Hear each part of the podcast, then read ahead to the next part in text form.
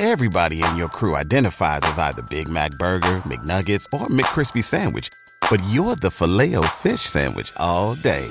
That crispy fish, that savory tartar sauce, that melty cheese, that pillowy bun. Yeah, you get it. Every time. And if you love the filet of fish, right now you can catch two of the classics you love for just $6. Limited time only. Price and participation may vary. Cannot be combined with any other offer. Single item at regular price. Ba da ba ba ba. Say goodbye to your credit card rewards. Greedy corporate mega stores, led by Walmart and Target, are pushing for a law in Congress to take away your hard earned cash back and travel points to line their pockets. The Durbin Marshall credit card bill would enact harmful credit card routing mandates that would end credit card rewards as we know it. If you love your credit card rewards, tell your lawmakers hands off my rewards. Tell them to oppose the Durbin Marshall credit card bill. Hey, this is Kevin Kelly, and you are listening to the Stardom Cast. This is Jesse from Club Venus from Stardom, and you're watching Stardom Cast.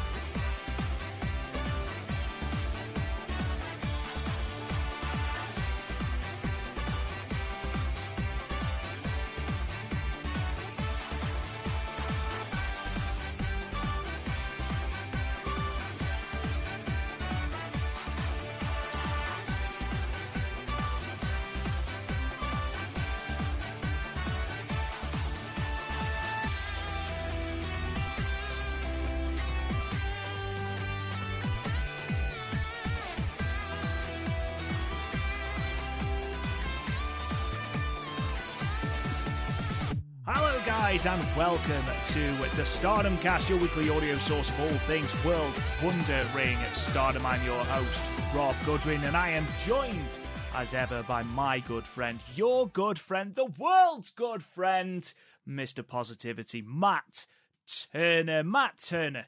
It's not often that we have a Stardom Cast episode where the action in ring will take such a back seat to the news and rumor and innuendo as this episode here because we have got one show to talk about and a whole host of news and rumors and all that good stuff to delve into.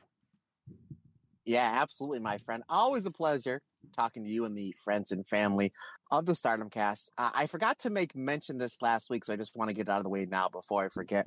My cousin is actually over in Japan, and uh, he sent me a text message last week that when they turn on the TV, um, not that they're having the TV on and watching TV all the time. They- They're in Japan to, to, you know, explore the sites and, you know, get the culture that is Japan. He says that there is a lot of commercials and a lot of shows, like blocks of shows that feature stardom. So it's good to know that stardom is very prevalent over there on TV. He said he did see a few commercials and a few things for other Japanese promotions. Now he's not a huge wrestling fan, but he did note he did see the New Japan logo. He knew what that was. But he said of all the wrestling stuff that has come on the TV over there at his time in Japan, that Stardom absolutely dominates it. Again with commercials and with blocks of shows. So I thought that was really cool. A really cool little tidbit, my friend. Interesting indeed. Inter- I mean, I have seen, obviously, you know, with the the grace of uh, of social media, that stardom are relatively prevalent in uh, on TV and things like that. But it's it's cool to know that firsthand. Hello to Matt's cousin as well, if you're listening. Hope you're having a lovely time. Whereabouts are they? Um, I, I think Tokyo. Um, I'm not sure where else they went. He's the cousin that I don't talk to that much. Not that like there's any heat or beef. It's just he moved out of the area and he moved out to New York and then he moved out to LA to follow his dream as a video game designer. Now his older brother is one of my best friends. Is um, co- we call him cousin Frank. The reason why we call him cousin Frank is because his dad's name is Frank, so that's Uncle Frank. My dad's name is Frank. My brother's name is Frank, and my great grandfather, when he was alive, his name was Frank. Now cousin Frank will be one of the other three other the other two individuals that you will spend the entire time with uh, for Philly Mania next year. So be my buddy Paul. And then there's cousin Frank. So if you're wondering how come they keep calling him cousin Frank, that's the reason why. He is the huge wrestling fan. Now, Rob, as you know, and we're, we're already off the off the page here. As you know, I'm a massive fan of Bobby Heenan, and Gorilla Monsoon. he is a way bigger fan uh, than I am of Bobby Heenan and Gorilla Monsoon. If you do now, I'm just remembering. If you do remember the birthday card Lily made uh, last year of Bobby Heenan and Gorilla Monsoon, that was for cousin Frank. I do remember. Yes, I remember you sending a picture of it. It was great. Sorry, I just got a drink of water. Yes, but um, he's just doing a little bit of exploring in Japan. Like I said, I don't talk to him too often, usually during the holidays or during his birthday.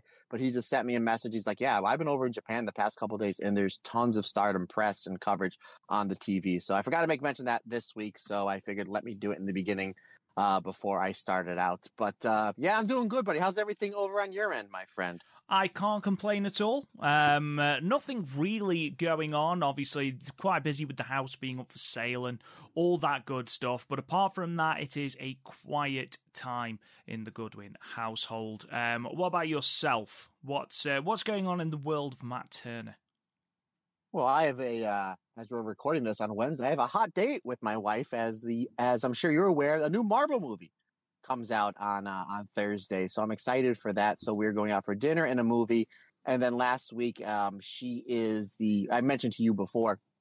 She's the president of our church, so she had to get together a church dance. So I went with her to the church dance. Not that I'm a huge dancer, uh, as you know, Rob. I would probably have two less feet, two left feet, and I'm really clumsy. But it's nice to see all these older couples that are in like their 70s and 80s just dancing it and cutting it up on the floor. And I kind of look at that, and I, you know, I tell Amber all the time. I said that's where I'd like to be in the next, you know, 30, 40 years if the good Lord graces me with another 30 or 40 years on this wonderful planet that we have. So that's what I want to be doing, doing something with you when we're in our 70s and 80s, whether it's dancing, playing bingo, watching a movie, or something in a hall like this, you know, where you're with uh, older couples and just watching these older folks that have been married probably longer than I've been alive, just having a good time. I just think that's uh sorry, I didn't mean to get all mushy. I just think that's uh that's something really cool and that's kind of where I see me and her in the next, you know, 30 or 40 years. And uh, just me being me, Rob, if I'm in my 80s and I'm playing bingo, I might throw a chair at somebody just to keep, you know, keep the blood flowing, brother, you know? Absolutely. Got to work kayfabe, my man. I understand that entirely. Uh, but as I said before, this is going to be one of the most jam packed episodes we've ever done without actually having a great deal of shows to cover. Uh, right off the bat, um, I know that there have been since Stardom Halloween Dark Night, which was October 29th, which is now up on Stardom World if you haven't seen it yet.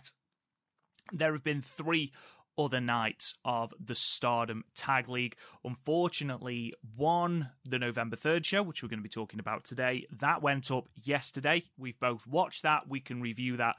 Night 6, November 4th, that only went up this morning. And unfortunately, there's just, there's no way we are, uh, we're going to be able to, we didn't have enough time to uh, to cover it. So unfortunately, that will have to wait till next week. And obviously, the same for November fifth, uh, night seven. That hasn't come out either.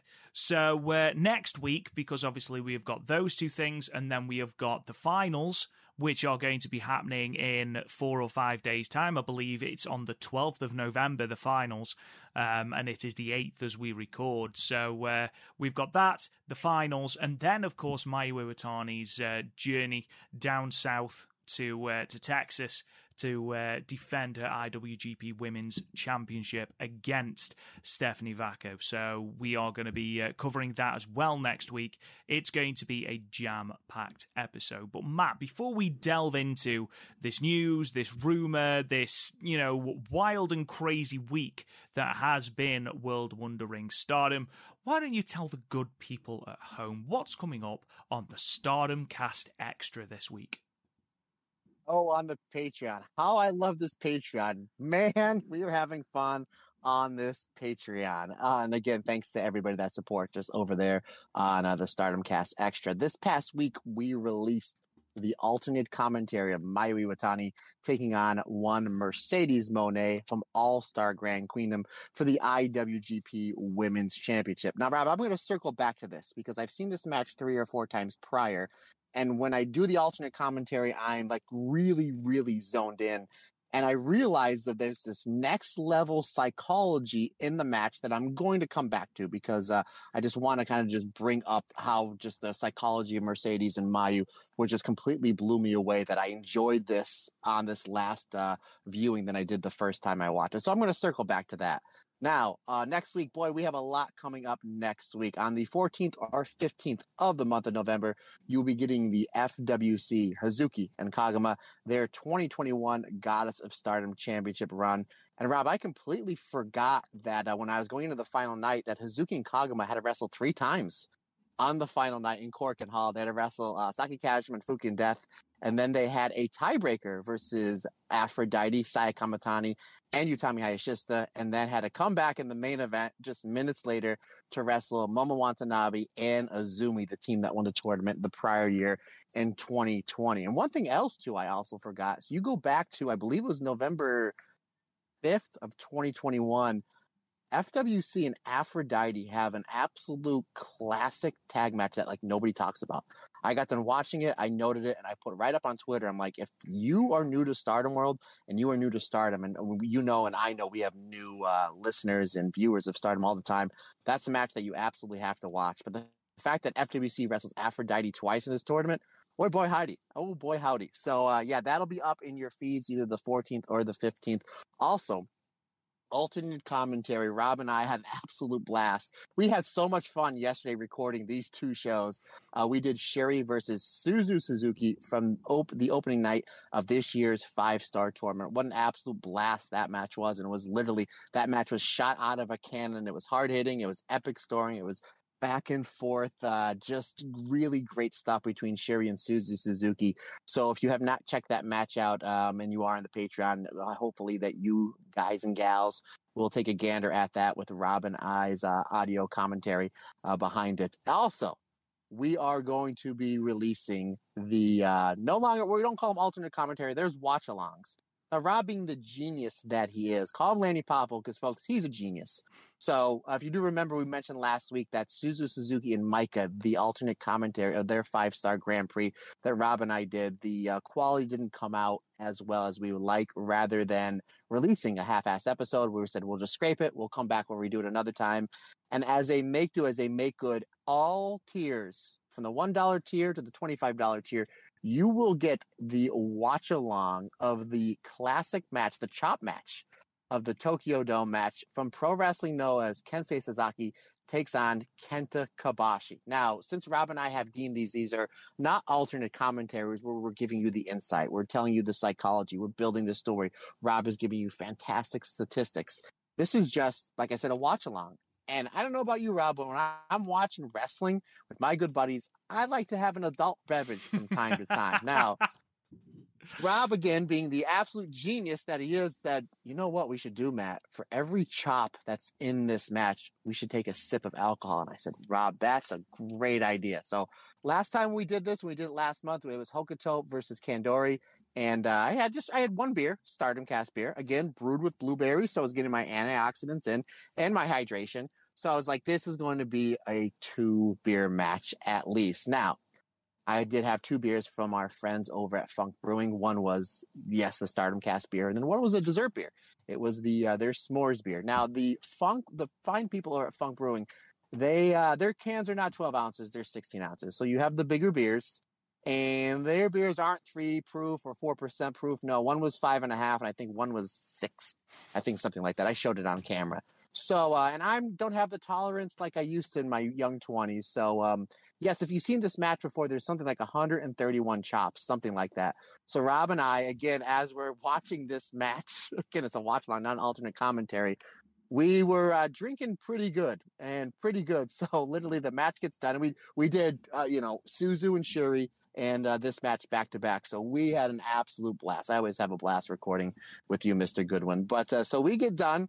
I go downstairs and my wife is making dinner and she sees me with two empty beer cans in my hand. She's like, What are you doing with two empty beer? She goes, I thought you were podcasting. What were you, what are you doing drinking two big beers like that? Trying to explain to her what, what I just explained to uh, to our listeners. And then halfway through, she looks at me. She goes, "Your face is all red." She's like, "Are you drunk?" I said, "I think I am." She's like, "It's not even dinner time on a Tuesday." She's like, "You're drunk." I said, "I sure am." Now, Rob, you know how insanely busy my schedule is. I pride myself on spending as much time as I can with my lovely wife. So, what we usually do is from seven eight o'clock we watch game shows. From seven to seven thirty we watch Jeopardy, and from seven thirty to eight o'clock we watch Wheel of Fortune. Now I'm not gonna lie, I'm not that smart of a person when it comes to anything outside of comic books, wrestling, or Ozzy Osbourne. I'm just just not. So uh, I do like watching Jeopardy because I try to give myself an under over. If I get five or six right, I feel good about myself. And my wife is pretty smart. So my wife is phenomenal at Wheel of Fortune. She gets 90% of the puzzles faster than anybody else does and she talks trash while she's doing it like it's really fun like you will never be allowed on this show just because of how much trash you talk so we're watching jeopardy and keep in mind i'm half inebriated and uh, i think i got three questions right wheel of fortune comes on and the next thing i know it's 10 o'clock i time warped my wife's like yeah, you better go to bed. I said, how did I do Wheel of Fortune? She's like, you made it through the first puzzle. She's like, you fell asleep at like 7.35. oh dear.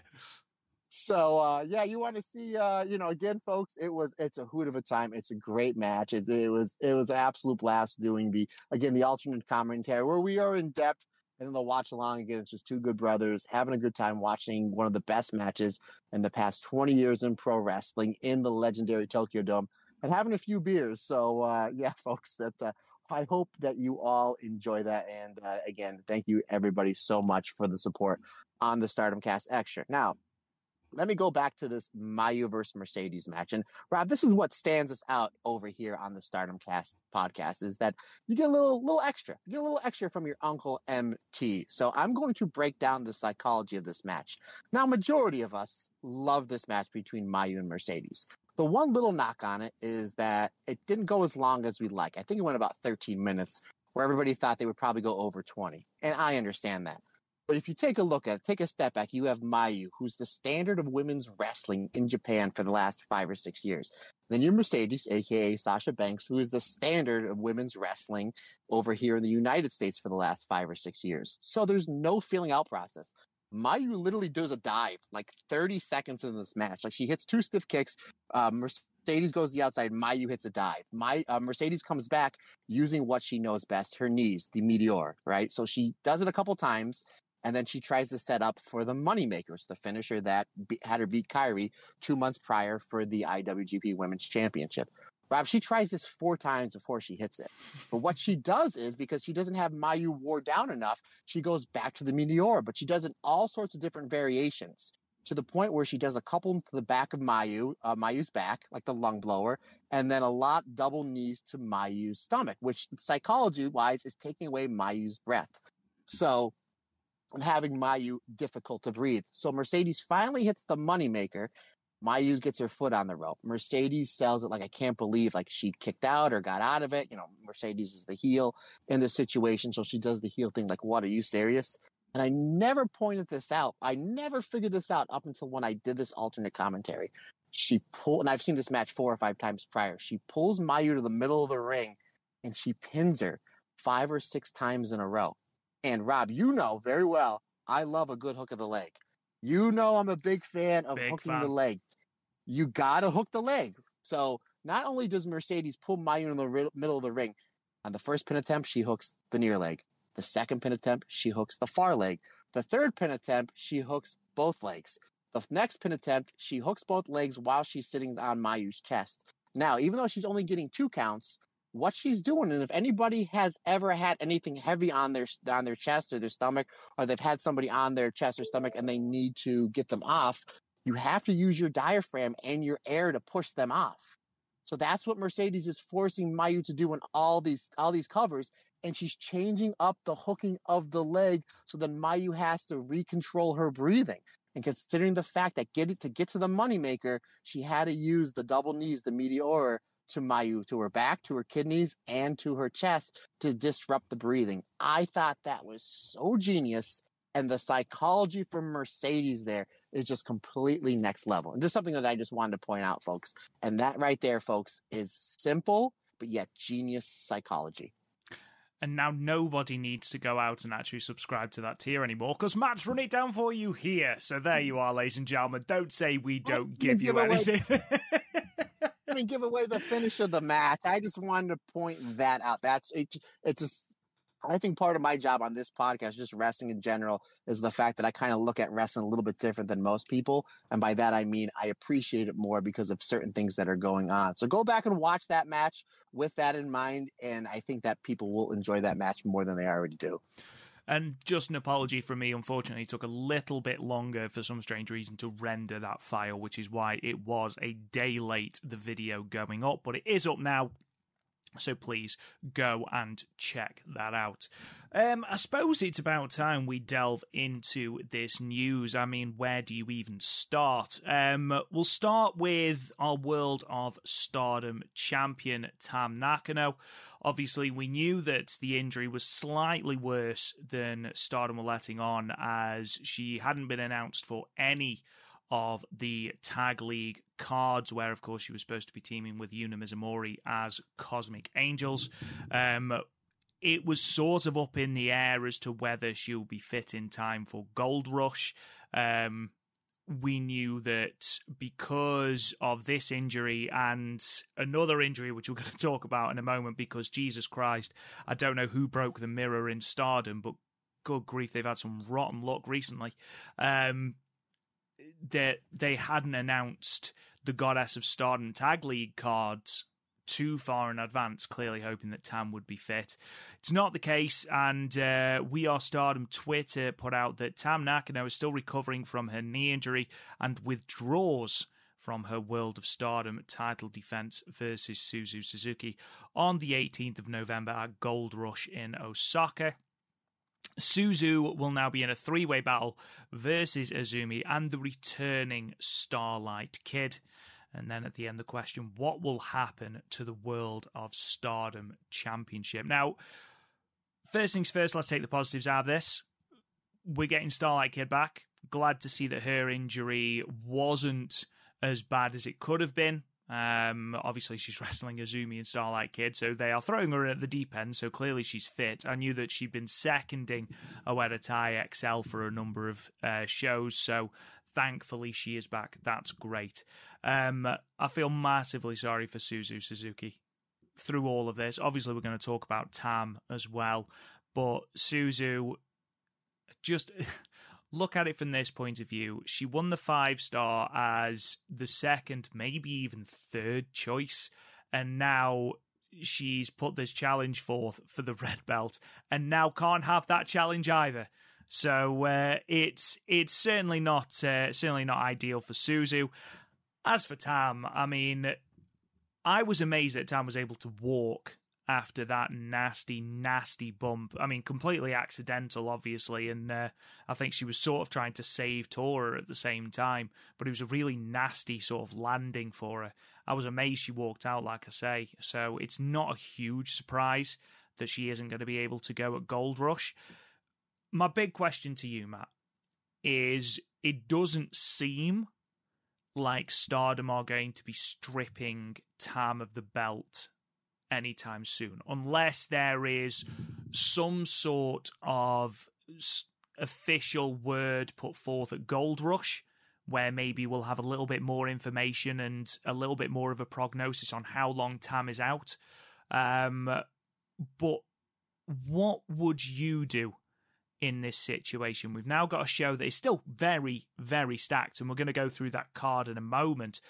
But losing Tam versus Suzu Suzuki at the top of it is a huge, huge hit. And also, this puts a lot of pressure on Dream Queendom as well, because if you keep the belt on Tam, and for whatever reason Tam isn't able to go for Dream Queendom, you then run the risk of not having a red belt match in the biggest show of your year or you know the closing show of your year. I think the Yokohama Arena show was the biggest show of their year, but you get my meaning. What do you do from this point? Do you vacate the belt and say, Tam, take your time, get fit? Because you look at the list of injuries Stardom's have, it's only growing. And that's with Starlight Kid coming back. Obviously, now Koguma is on the shelf. Um, so FWC are now forfeiting matches in the tag league. She is not on the cards for the foreseeable future. Um, I don't think she is on the. Um, I'm just looking down the card now. She's not on Gold Rush either. no Utami, no Saya Kamitani, um, no Tam. That's four big, big Boy. names. Natsupoi as well. How could I forget Natsupoi? Um, them huge names to be missing on this show. And then you think that before Gold Rush, we've got the Tag League final, um, which, you know, I think it's fair to say that this tournament has been more than a little bit cursed. Um, on this card, on this final card, which is probably going to be a pay per view, let's be perfectly honest. On this card, there is no Utami, Saya, Natsupoi, Tam, um, Koguma, or Mayu Iwatani. Like, no disrespect to Koguma, but aside from that, they are five massive names to not have on a card. Like, that's huge. And when you put together with that the fact that just from this tag league, we've lost Cosmic Angels and now FWC as well, I mean, where do you even go with this tournament? I've I've thrown a lot at you there, Matt. Let's talk about the red belt first, then we'll talk about tag league and gold rush and all sorts. What would you what would you do in this situation? Where's your head at in this regard? I think, and I, I could be wrong, Rob, that if they didn't think Tam was good to go for Dream Queendom, they would make an announcement where the belt is vacated, and maybe they would start a little mini tournament starting at Gold Rush to go into uh, Dream Queendom. Or again, if Tam wasn't fit, maybe uh, they would have been able to get Tam out there just to do maybe a quick match with Suzu and then drop the belt to Suzu. I think that, and again, I could be wrong. I don't, you know, I, I haven't heard anything from from uh, Stardom or anybody on the inside or anything like that. But just you know, looking at it from kind of just what I know through wrestling, is that they probably talked to the doctor and they said, okay, Tam will probably be good. You know, first, second week of December, she needs two or three more weeks to rest up and heal her knee. Um, so that means that she will not be good to go for Gold Rush. That's what I think is going to happen. I think you will see Tam defending the World of Stardom Championship at Dream Queendom. Now, the only thing is, is that where they give Suzu the shot? Or I think the whole reason why they sped up Suzu's championship match is because they had probably had it penciled in that Tam was going to drop the belt to either Saya Kamitani or Ut- Utami Hayashishita, who we both uh, have predicted as kind of being the one and uh, two people to win the five star Grand Prix. So that's where that comes in. Now, do you have it's like, okay, well, Suzu won the belt or won the five star. Do we now take her championship match for, away from her for Gold Rush and give it to her at Sumo Hall and then have Tam drop the belt at the anniversary show? Or do you have like, okay, if, if, if it's still penciled in, that was going to be Saya Utami, have Saya Utami then upend Tam and beat her at Dream Queendom and then give Suzu her championship match at the next pay per view, which is again the, usually the first big show of the year is the uh, the anniversary show. So there's a lot to think about. And again, that's all if Tam is good to go by Dream Queendom, or do they just put it on a Korakuen? You know, the first or second week of December, do Tam and Suzu, and we talked about that I think on last week's show with the uh, the low number on the last Korakuen. That would maybe a good way to maybe get that number back up to 14 1500 again it all depends we don't know. We don't know. Stardom's not showing their cards maybe because they just don't know yet. Maybe they still have to run more tests with tam but i firmly believe and maybe this is just me being positive and me just looking at the uh the bright side of everything Mommy. I firmly think that if um, Tam was not good to go for the end of the year, they would have made a statement and they would have start building towards, um, you know, what will be the red belt match for Dream Queendom. They will definitely have a red belt match on Dream Queendom, one way or another, whether it's Tam or they strip her of the title and they do like some sort of mini tournament. I- I'm I'm 99.9 percent sure the World of Stardom Championship will be defended on Dream Queendom. Oh, it has to be. It has to be. That's that's sort of where I was going with that. It has to be defended. But it was more a case of, you know, do they strip Tam now, or if she's not fit, do they strip Tam two weeks out from Dream Queendom? Um, and then what do you do with the red belt? I fully expect there to be a red belt match at Sumo Hall. It just has to happen. Um, whether you then run a tournament and do it as a one night thing, um, which could be quite cool. Um, the problem that you run into then is who do you put in that tournament? Because there are so many injuries. Like, you know, again, no Utami, no Saya, no um, Natsupoi, who I'm sure would have been in that tournament. Tam, of course, who is the champion. Um, so you've got Mayu, you've got Giulia, um, Maika Hazuki. But I mean, here's something else too, Rob. Is what we again we don't know when Utami's coming back. We don't know when Saya Kamitani's coming back. We don't know when Natsupoi is coming Mm-hmm. back. That Dream Queendom show is about as of this recording, about you know six seven weeks out. So there's a possibility they all could be back. And I mentioned on that, you know the Gold Rush show supposed to have some sort of huge announcement. And I think there's going to be a whole bunch of big things. And I again I mentioned last week that I think you're going to see Utami and Saya Kamitani pop up somewhere on that show. I mean, we've seen all over social media that um, all the uh, all the uh, media that Stardom does is that Utami's in her gear and she looks healthy. You know, I mean, she looks happy. She looks she looks fit. So she looks like she's ready to go. And Natsupoi is eh, what I guess one of the advantages of me now having a TikTok, Rob, is I get messages all the time that Natsupoi is posting stuff on TikTok. So she seems like she's ready to go. Again, the you want to be you want to take caution. You do not want these wrestlers coming back anything less than 100% because if they do come back too early and they get injured again, they could be on the shelf for four months, six months, a year. I know that's the last thing that Stardom wants. So, I mean, again, there is a possibility that the all the all these names that you mentioned could be good to go come the end of the year. But with Stardom, what I think they need to do is they need to have a clear vision by no later than the first week of December of what they're doing with that red mm-hmm. belt so they can have their three or four weeks to start promoting to start selling tickets.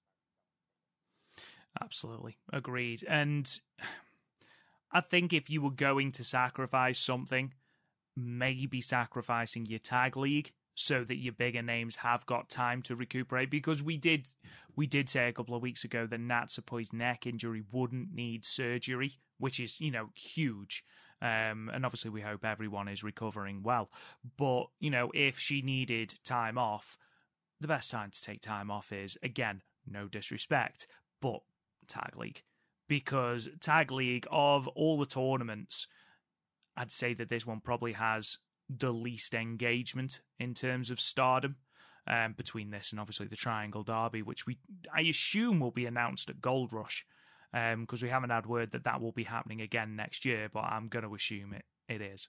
Um, so if Utami needed this tour off to recuperate the neck injury, um, if Natsupoi needed the tour off to recuperate her neck injury, then I am absolutely fine with that. Let's get them back fully fit.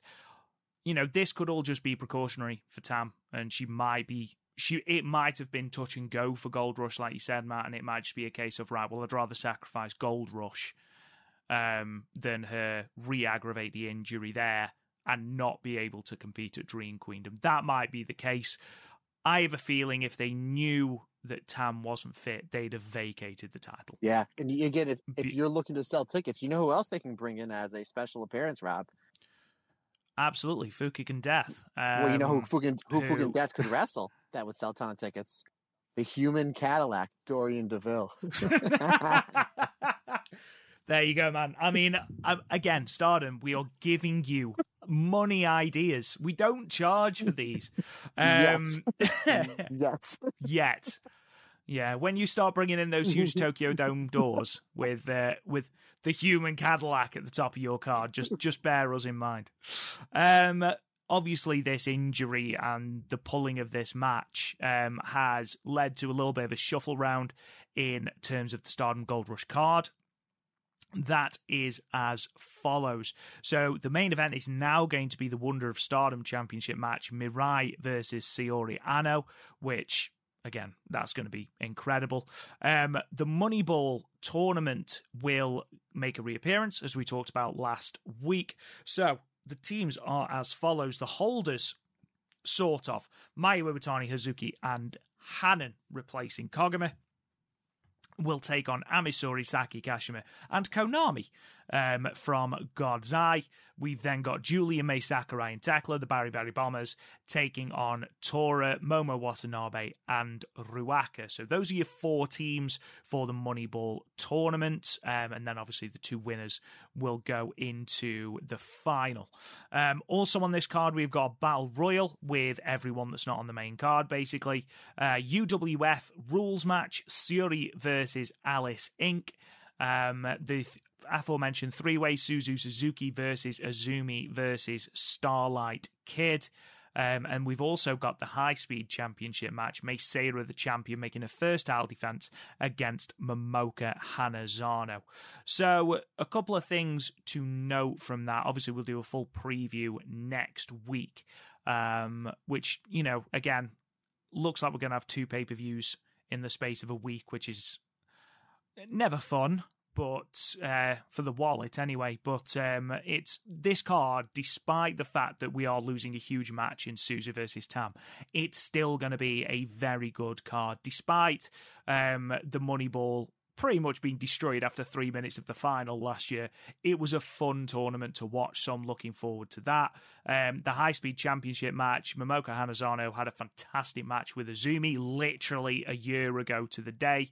Um, and the Wonder of Stardom match, Mirai versus Saori Anou. We saw a small section of what they could do during the five star. So I've got every faith that that is going to be blow away, especially after Mirai's excellent match with Momo Watanabe. In answer to your sort of question in regards to Suzu Suzuki, Matt, um, I would bump the title defense now to the new year rather than trying to cram it in before Dream Queendom. If you're keeping the belt on Tam, and let's just say for argument's sake that they are going to keep the belt on Tam for now, um, the last thing you want is to rush her back to do a quick title defense that makes Suzu Suzuki's five star win seem even less important, which isn't fair.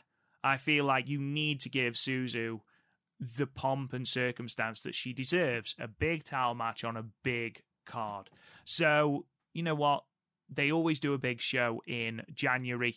Um, you know, I think it's Supreme Fight that they do in January, February time. So put Suzu at the top of that card for the Red Belt. Whether that is against a new champion or whether that is against Tam, that's for fate to decide. But I I fully believe that Suzu shouldn't have a title defense that just sort of seems throwaway or just a sort of token title defense. You know, she won the five star. It should be a huge thing, especially for Suzu, who there is such a lot of expectation around her to be someone you can build stardom around in the future. I feel like we shouldn't just take for granted the title shot. That's my personal opinion. Um, please feel free to uh, to disagree in the comments. Um, let's move on then a little bit from Tam and let's move on to Giulia. So, uh, this was just, it was honestly an hour and a half of absolute bloody carnage on social media. Um, I was driving home from work and me and Matt been texting about something completely different. I can't remember what it was and I got a message on my hands free that just said WWE talks with Giulia are far enough along that Giulia is expected at the Performance Center, the WWE Performance Center, sometime this month.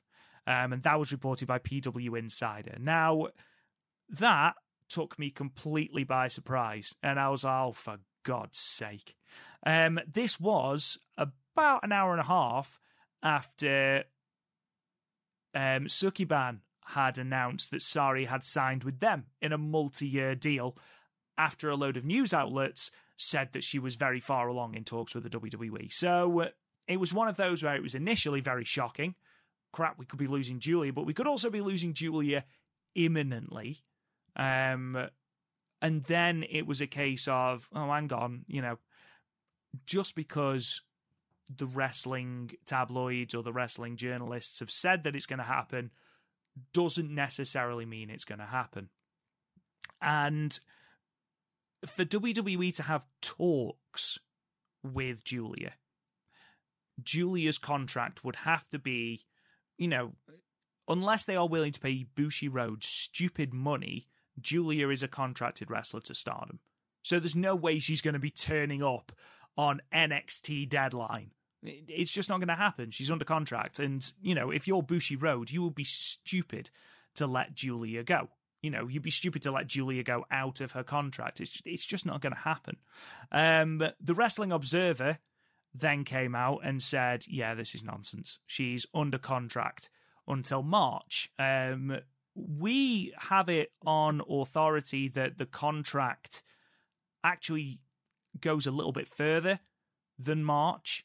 So there seems to have been a big furore about Giulia signing with the WWE, and it seems to be something that's been completely blown out of proportion, Matt. So I'm going to give everybody the, uh, and Rob, you know I like to do this, and for our longtime listeners, you know I like to do this. I'm going to kind of give you almost the blow by blow what happened. So, yes, obviously it was all over the interwebs that Giulia was not only signing with the WWE, but she was going to the Performance Center at the end of November. I thought that's what you just said. Yeah, that's really weird. So obviously, my first uh, text was to you, and again, we were talking about something else, more than likely pro wrestling uh, in Stardom. And I was also chit chatting with my wife back and forth about something, and I sent you and her both that message. And I even told you know my obviously you know what's going on with Stardom, hence you do because of the podcast, and you're awesome and whatnot. But anywho, so I told my wife, I said, I said, hon, I said this is at the worst time. I said Tam's out uh Utami's out, Saya's out. I said, gee, if this is true, which all these legit sources are reporting that it's true, I said, this is the worst time for her to leave ever, like in stardom because of how thin the roster is. And now you're losing a mega star like Julie, who's wrestled twice in the US in the last handful of months and has gotten over crazy huge. You know, the uh, all the big outlets are covering everything that she's doing over here in the States. It was like, you know that I'm not shocked that anybody would want her because she's ready made to go. You can put her on AEW TV, WWE TV tomorrow as the current Stardom Giulia package, and it would work. So I'm going back and forth with the two of you. About 45 minutes goes by, and um, I'm going to kind of be vague here, Rob, because I'm a lot of things. One thing I'm not is a stooge. I am not a stooge. I don't. I love every aspect of pro wrestling. Some of these dirt sheet writers, I do not absolutely. You know, I don't know where they come up with their sources or how they're wrong or whatnot. But and I'm not going to bear anybody because that's not my mo. That's not our mo. That's not what we are about. But we have a uh, a source that's very very close to the situation. And when I mean close, I mean as almost as close as you can be where they reached out to me about an hour after this news supposedly broke. And they said, again, they reached out to me. I didn't reach out to them saying, hey, man, um, all that stuff on Giulia, yeah, it's all BS. Don't believe it. And again, I'm not going to go into depth detail of what me and this, uh, you know, let's just say this this person on the inside said, because again, I'm not a stooge and I, I would not do that. Basically said, here's everything we have going on, blah, blah, blah, blah, blah. I'm like, okay, that sounds good. I feel better. Thank you. I feel better about the situation just because of how thin the roster is and that we're losing Giulia. So um, I thought, great, fantastic. And then about an hour later, Meltzer comes out and says, no, she's in contract until March. Again, I don't know when the contract is is up, but per what I was told, and again, I could be wrong, or maybe she has a she has an option to opt out in March. I could be wrong. Don't know how the contract goes. I didn't ask again because I'm not a stooge. Um, it seems like the contract is much longer than March. So uh, fear not, folks. So who has the correct scoop? Is it Dave Meltzer? Is it Brian Alvarez? Is it Bill Watts? Is it Bob Geigel? Is it Stu Hart? No. Your uncle MT NRG we got the correct answer for you. Giulia. Now let's Bushiroad's like, yeah, you're good to go. Now let's say let her out of her contract. You're going to be seeing Giulia in the stardom ring for uh, quite a bit in 2024. Yeah, there would there would need to be significant movement on the Bushiroad side. I feel for uh, for this even to be entertained, and you're absolutely right, mate. You've hit the nail on the head there. When half your roster is out injured and when you are missing some of your biggest stars, the last thing that makes financial or pardon me, any sort of sense is to then let one of your biggest stars, if not your biggest international star at the moment, go to the WWE. Now, obviously, we don't know Giulia's sort of thoughts on this, whether Giulia wants to go to WWE. And there was all sorts of circumstantial evidence posted on social media, like, oh, she's taking English classes. Okay, cool. Mina Shirakawa knows English. Like Waka Tsukiyama knows English. That's you know that's well, by the by. Lots of videos um, of Mayu learning English with Yuji Nagata on YouTube. That's adorable. yes, yeah. Um, so it, it did make me laugh that a load of circumstantial evidence um, then came out. Um, but yes, it does appear, and obviously, you know, it's wrestling. Anything can happen. Um, as uh, as is repeatedly proved in this uh, wonderful sport that we all love. But it does seem that Giulia, at least for the meantime, is sort of tied down to a contract, and hopefully that means that we'll be seeing her, as Matt said, in a stardom ring for a long time. Um, what made me laugh is then, literally 10 minutes after this, um, some news came out about a different person on the stardom roster. This time, Megan Bayne. Um, the story, I believe, was from Fightful Select. Um, Megan Bayne is all elite and has been for quite some time. Um, top indie prospect Megan Bayne isn't actually an indie prospect, Fightful Select has learned. Bayne has been under AEW contract for months, although she hasn't been on television in the company in months.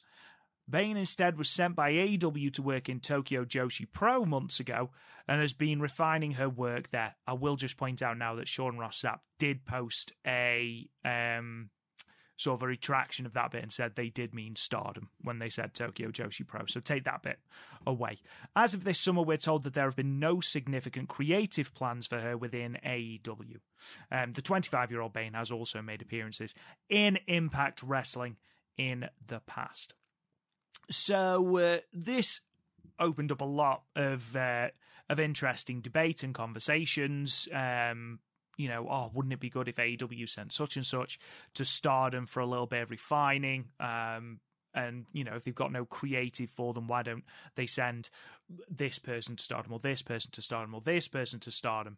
Um, this story was pretty much turned down flat, I believe, as not true. Um, so again, make of that what you will. Um, I know that the the tweet has been deleted. I'm not going to speculate as to why. There's no point, but I believe that that person probably knows um, more than than the speculation. It's it's an interesting thought that AEW would strike this sort of relationship with Stardom, um, and I'm also glad that Megan Bayne isn't imminently leaving because even though she's not top tier talent like a Giulia, like a Mayu, like a Utami. She is really good in that mid card, and the relationship that she has forged with Suzu Suzuki and especially Mei Seira on the undercard has been extremely entertaining. And Divine Kingdom, one of the three teams left in the tag league. for now, for um, now. Exa- exactly. The final is just going to be one person stood in the ring going, I guess I'm the winner. count out. Um, count out. yeah. Picks up the trophy, gets a shoulder injury. Damn it! um, um, yeah, so like I was saying, um, Divine Kingdom is one of the most entertaining, if not the most entertaining teams, and certainly the most badass looking team um, uh, in the tag league. It's nice to see that Micah isn't going to be left all on her own with no Megan Bayne and no Giulia in the imminent future. But yeah, this all, all of this news broke on the same day within the space of about an hour and a half, Matt. It was crazy. Yeah, with the whole sorry thing, it was just like, you know, she's in talks with WWE.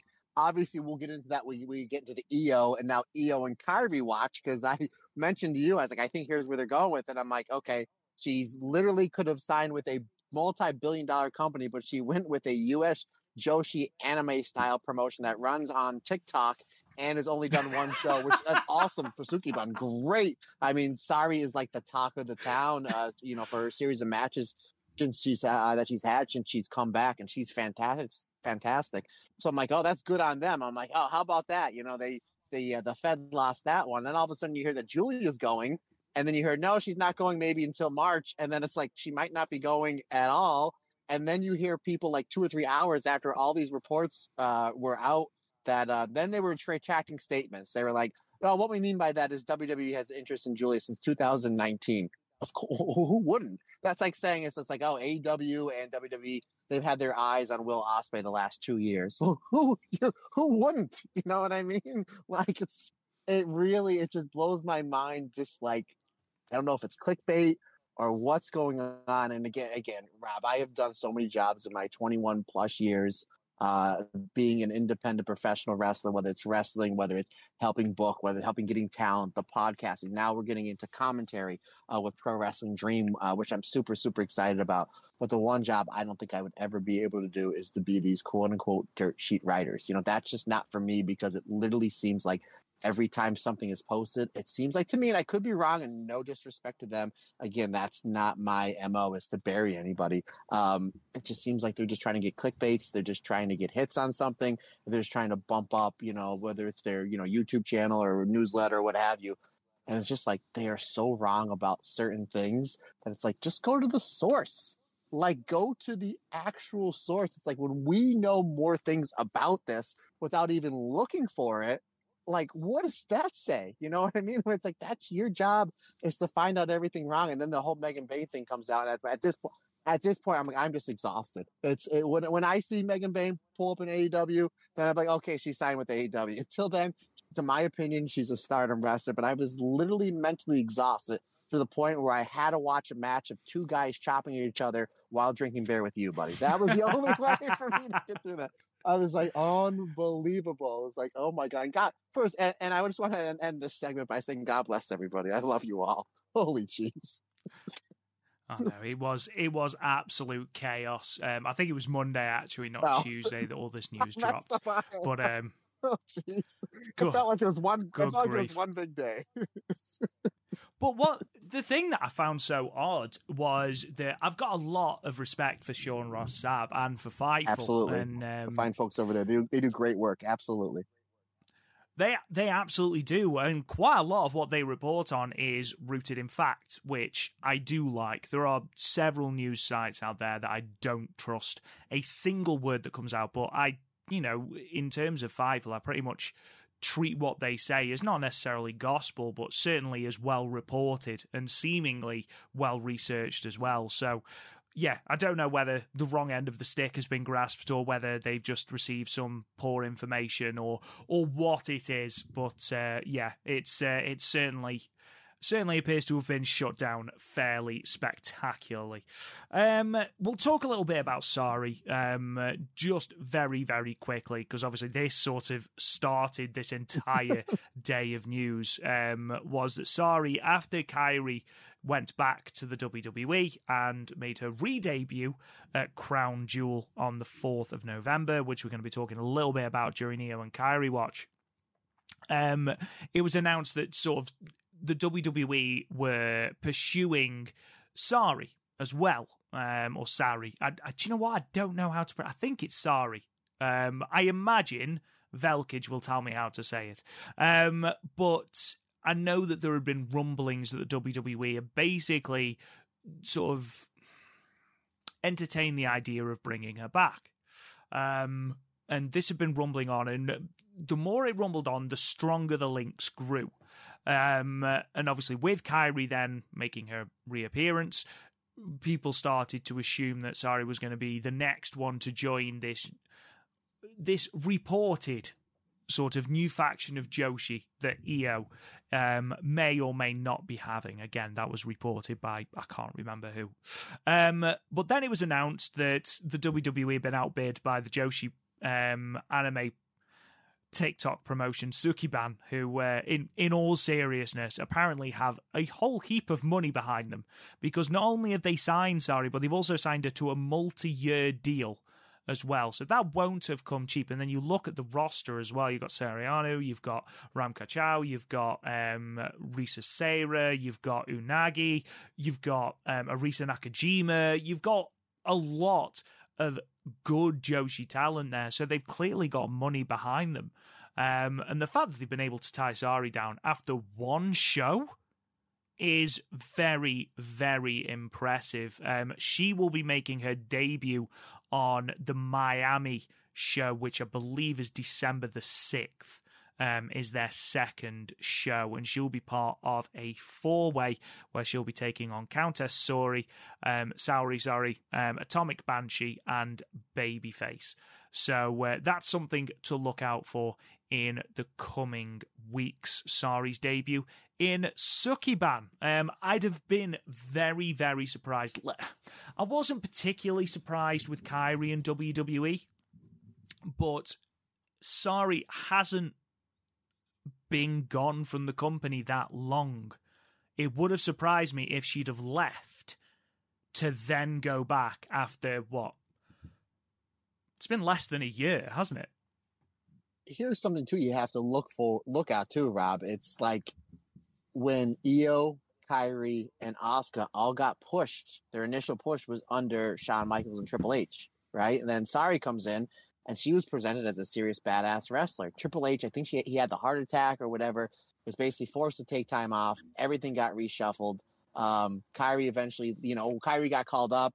They did, uh, they did okay. I'm not gonna say they did bad. They didn't, they did okay with her. Same thing with Asuka. I still don't think Asuka should have went under to Charlotte at WrestleMania 34. That's just me. But it seems like when what I'm trying to say is, is it seems like when Triple H is not under the booking of these Joshi style talent, it just seems like anybody, any nobody has any idea what to do with them. Nobody has any idea. We it looked like Io was on her way back to Japan and Stardom last year uh, during SummerSlam. Triple H started taking over majority of the booking. You know, wind up locking Io down, put her on the main roster.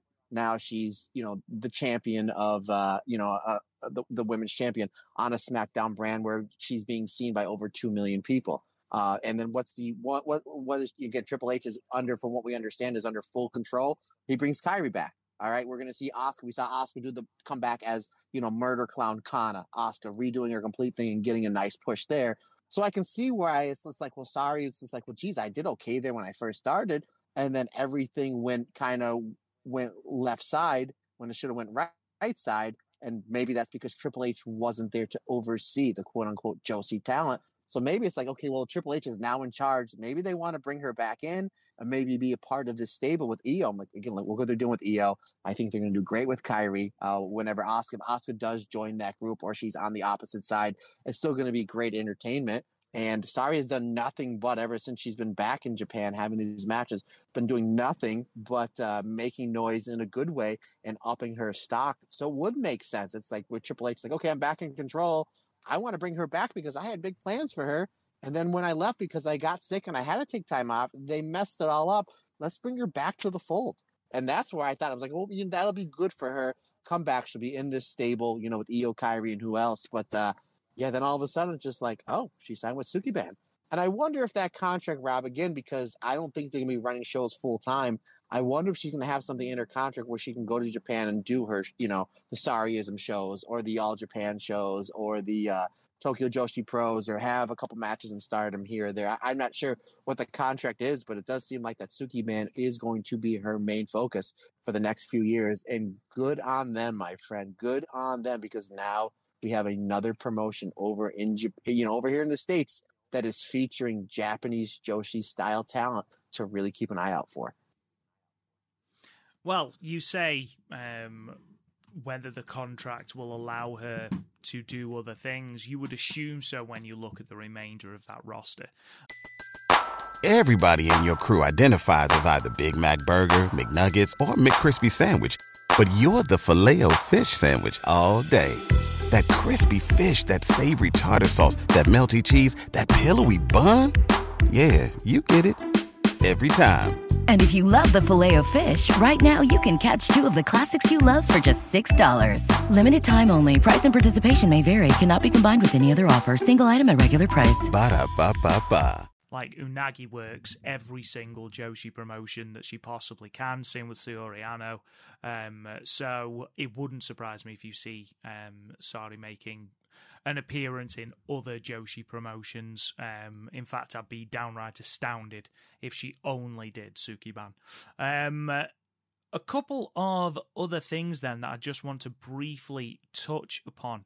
There seemed to have been a little bit of uh, confusion in terms of the November 5th show, um, which apparently the, the company is taken very, very seriously. And uh, Rossy Ogawa announced um, uh, that basically the start time had to be changed. And this is all credit to at HD Subs on Twitter. Um, and I'm I'm assuming this isn't a complete translation, but um, the start time of today's Ushiku show has been changed, and we apologise for any inconvenience to our fans. This was brought about by ineptitude on the part of the management. As one of the people involved, I deeply apologise for any inconvenience this may have caused to everyone. The wrestlers are doing their best, even though there are many absentees, so we would ask for your kind cooperation. I would also like to apologise for the absence of Fukigen Death. Um, Mayu then posted on, I believe, Instagram um, to say the following uh, The company's mistake caused trouble to many people. It also made them feel distrustful. That's the problem. They made a huge mistake. But before the show, they gathered all the wrestlers together. I saw Owner Kidani bowing his head in front of everyone.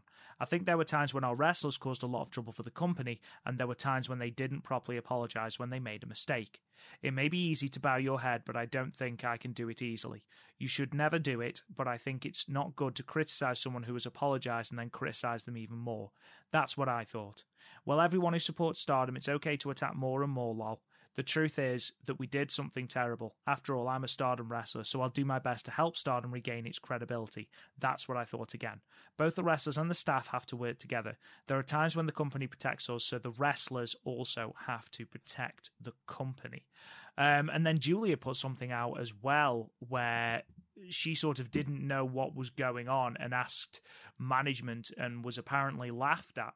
So uh, there seemed to have been all sorts of confusion around what happened. Um, obviously, I, I don't know the ins and outs of it, and um, there doesn't seem to be anything concrete on social media as to what caused the confusion and um, sort of the ramifications about it. But yeah, it's not often we get uh, statements from uh, from Hatman and then statements from the wrestler on top of that, Matt. It really seems like to me, Rob, reading all this and just having what you just uh, you, you just said, there just seems to be a lack of communication. That's what it seems like to yeah. me. And you know, I mean, you know, I've been doing this podcast with you for two years. You know how big I am on communication, especially how the insanity of this show growing. And now that we're putting, we're doing commentary for Pro Wrestling Dream on, is you have to keep communication. Now, I know, obviously, the communication just with me and you, it's just two people. Um, with Stardom, obviously, it's a huge, not only just that roster, but then you have the people in production uh, the bookers, you know, the writers, everything going on, the people editing the website. So there's a lot there. So it just seems like there was a whole bunch of miscommunication there. And it just seems like everybody just needs to be on the same page and keep communication, um, you know, keep everything separate. So everybody's all on the same page. And again, Rob, Rob will tell you how insane I am with communication, especially next week with all the podcasting we have going on and all the interviews we're doing. I'm like, is this work? Are we good with this? Are you sure we're good with this? Okay, I'm penciling this in. This person wants to go here. We got Allison for this date and this time. Are you good? Okay, good. You have to have communication. That's in any whether it's business, whether it's a relationship, even with my wife. Again, I mentioned at the beginning of the show, we're going to see Captain Marvel t- uh, tomorrow. Hey, I'm going to get the tickets for seven o'clock. We'll leave a little bit after five to go to dinner. It, you have to have communication so everybody is in the same row. Again, that's easy for me to say, just having the, the, communication with you for the show and the communication with my wife just for dinner. Those are small things that, if not done properly, they add up to big things. And that's what happens here. Rob, we're all human. We all make mistakes. Hopefully, stardom and any company learns from this and they move past this and they get better uh, going on towards the future. Yeah, I uh, I wholeheartedly agree. There's no point speculating unless we actually know. So we will move on. Um, not necessarily news, but I just thought this was really entertaining. Uh, Velkage on our Discord has actually got a picture of one of the Mai Sakurai dollars, um, and it's got a close up on it. It's a million euro note, um, and underneath it says "S'il non pas du pain." Qu'il mange du la takio gisoba. Now, I believe that takio gusoba is the stuff that she talks about in her promos. Um, but as a loose translation, that is if they don't eat bread, let them eat taki guisoba. Um, which of course is paraphrasing Lady Antoinette if they, you know, let them eat cake which uh, properly properly entertained me. She's properly leaning into this ladyship gimmick, um, and it's brilliant. I absolutely love it. Um, now let's talk, Matt, about the one show that we're actually talking about today. Um, and that is night five of the Tag League, the 3rd of November in Toyama, the Boyfort Toyama 2F multi-purpose hall in Toyama, Japan, in front of a sellout crowd of 436 people. Um, the results are as follows. So we have got a three-way match where Maika uh, defeated Ruaka and Hazuki in 5 minutes and 24 seconds. Maika pinning Ruaka with a jackknife pin. We then had a tag team match, the eye contact team of Mayu Iwatani and Hanan defeating the Ami Sohrei and Lady C team, with Hanan getting the pinfall over Lady C with 17 in 7 minutes and 32 seconds. Um, Syuri and Saki Kashima, the God's Eye team, defeated the Cosmic Angels team of Saori and Yuna Mizumori, with Syuri submitting Yuna with the ground Suzaku in 9 minutes and 39 seconds. We move on to Tag League action from the Red Block. Mafia Bella picking up their first points of the tournament um, over Maximum Mini Team of Hanako and Saida. Giulia submitting Hanako with the Bianca in 10 minutes and 33 seconds. Uh, Mirai Mai Sakurai continue their astonishing run uh, at the top of Blue Block, um, moving on to six points, defeating O2 Line Miyu Amasaki and Azumi with Mai Sakurai pinning Miyu in 12 minutes and 27 with the greatest move in professional wrestling history the destructive diving elbow drop. Um, and then our last tag league match, Prominence continue their dominance. That rhymed. Did not even mean what that. a guy! Um, what a guy, folks! Oh, yes, look yes, at that! Look standing at that's the, ovation! Standing ovation, Ralph Goodwin. That's the quality you come to the Stardom cast for. Um, the prominence team of Hiragi Kurumi and Risa Sera defeated the Moonlight Venus team of Waka Tsukiyama and Mina Shirakawa to move to five points. Uh, Hiragi gained the pinfall over Waka with the diving body press in 12 minutes and one second. And then in your main event, the team of Megan Bayne, Mei Seira, and Suzu Suzuki defeated the Oedo Tai team of Momo Watanabe, Fukigen Death, and Natsuko Tora, with Megan Bayne absolutely launching the clown into the stratosphere with an F5 in 11 minutes and 2 seconds. One thing I will say about that match is there is a very famous Simpsons gif where the child is crying and just says, Stop, stop, they're already dead. And good grief, did that apply to this finish because it felt like such overkill to fling this four foot clown in the air with this F5. it, it really it tickled me far more than it should have done. I don't know if it was it, it looked very briefly like Fukigen Death was inflatable because the way she threw her up in the air, she just didn't seem to come down for ages. Good post. Um, good, a good post, kid. You know, that's what it was. Trying to get Megan Bayne over. You know, it's this hot young rookie. You know, Fukigen Death, Kaori Yoneyama is a she's a veteran trying to get this young rookie Megan Bayne over, kid. You know.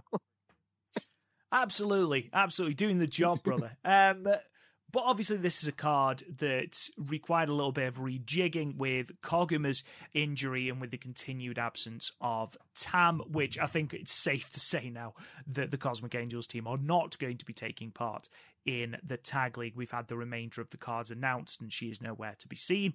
Um, what did you think then, Matt, of this card overall? Obviously, we'll talk a little bit more about the. Uh, the tag league matches in a little bit more detail in a moment. But in terms of the undercard, I thoroughly enjoyed the main event for all the reasons that I said before. Give me Suzu Suzuki and Momo Watanabe just 10 minutes kicking the hell out of each other. I would be all here for that. Um, I think I, every time I see the eye contact team of Hanan and Mayu, they just improve and they just they feel like they deserve a tag team title shot. If they were to win this tag league, I don't think there is a single person that watches Stardom on a regular basis that would begrudge them that. Especially after the let's face it, the rather disappointing final last year when uh, Seven Up won. I feel like a Hanan and Mayu victory, the babyface victory, would be inc- incredibly well received, Matt. Yeah, uh, what you just talked about last year, I believe you mean by the result because that final between Seven Up and Aphrodite was absolutely fantastic. Correct? Yes. Okay. Abs- absolutely. And I will just say, Seven Up's match quality was never the issue. I just want to quickly point that out. And when they won the tag titles, they put on very good matches.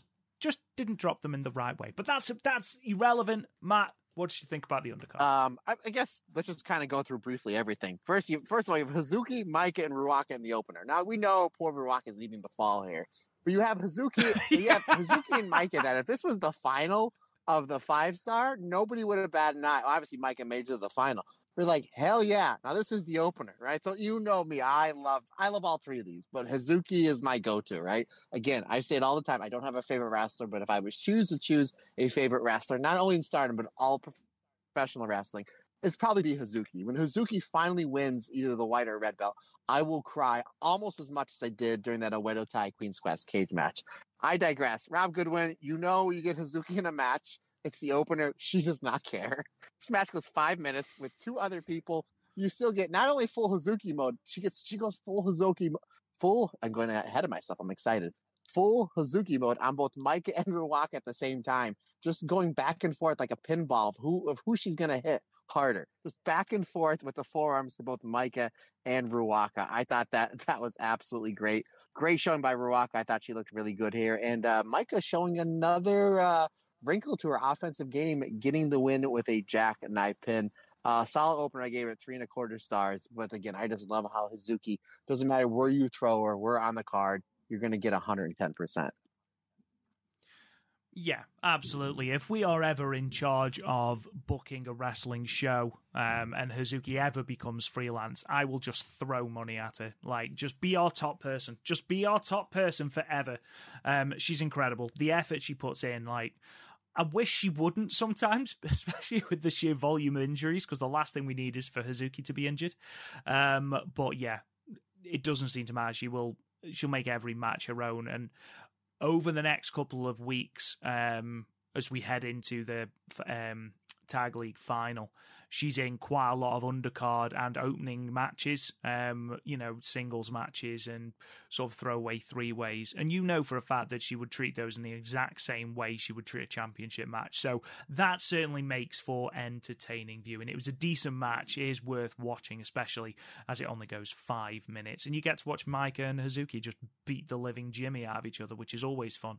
Um, uh, we talked a little bit about Hanan and Mayu. Matt, what are your thoughts on them? What I thought was great about this match, and as soon as I got done watching, um, I tweeted out right away about that. Just we always talk about the improving of wrestlers. I love it when anybody puts anything into their craft and they get better. We talked about what Mina was able to do from you know the beginning of 2022 into the end of 2022, and there's so many wrestlers that have improved so well in Stardom, and Lady C is definitely one of them. And I thought it was really funny that when you see these uh, Mayu and Hana matches, not only tag matches, but even the multi person matches, is they always start the match out probably in the first minute or so. They hit this awesome double team sequence that is absolutely flawless. And we've seen Mayu and Hana do in every single one of the tag league matches. Now, I know this wasn't a tag league match, but they're getting ready to get into their groove of doing that opening tag spot.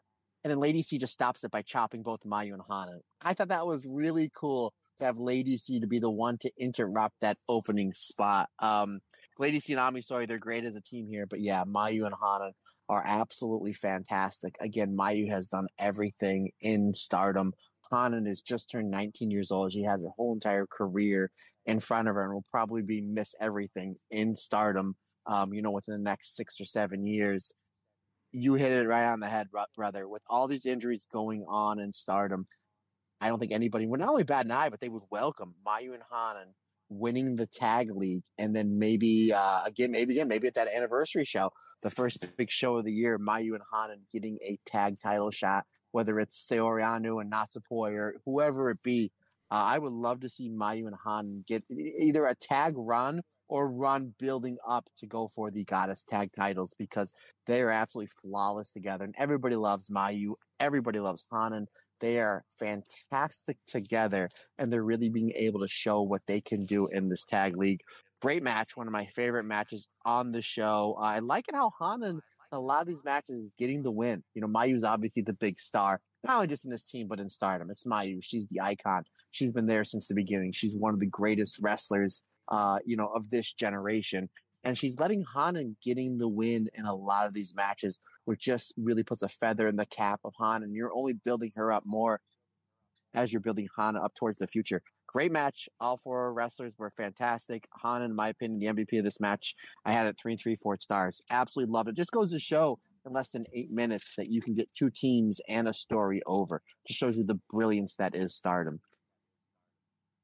Absolutely. Completely agree. Um, Mafia Bella going on to defeat Maximum Mini. Obviously, we knew Maximum Mini were never, ever, ever going to win. Um, but um, we did have a little bit of a build towards the impending Giulia and Saya Iida singles match, which is going to be taking place in uh, November. I believe, uh, sorry, on November 21st in LLPWX which I believe is Shinobu Kandori's promotion. Um, so that is going to be an extremely um, tasty little match, especially from uh, if the very little exchanges we got between the pair were anything to go by, Matt. Real quick, Rob. Um, I, match number three with Syuri and Saki versus Saori and Yuna. Great match. Um, Saori and Syuri singles match. Yes, please. But uh, yes, Mafia Bella team, they did a great job.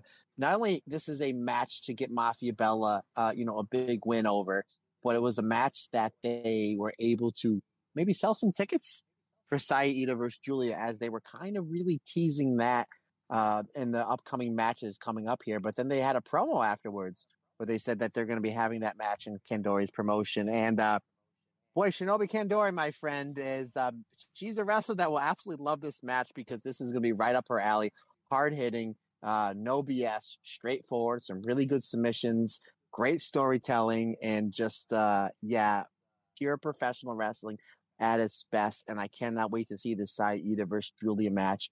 And the fact that it's taking place outside of a stardom ring, it's not going to be overshadowed by having a Mayu, a Utami, a Saya Kamitani, a Tam. It seems like it's going to be the main match on this show. And it's probably going to get close to around 20 minutes.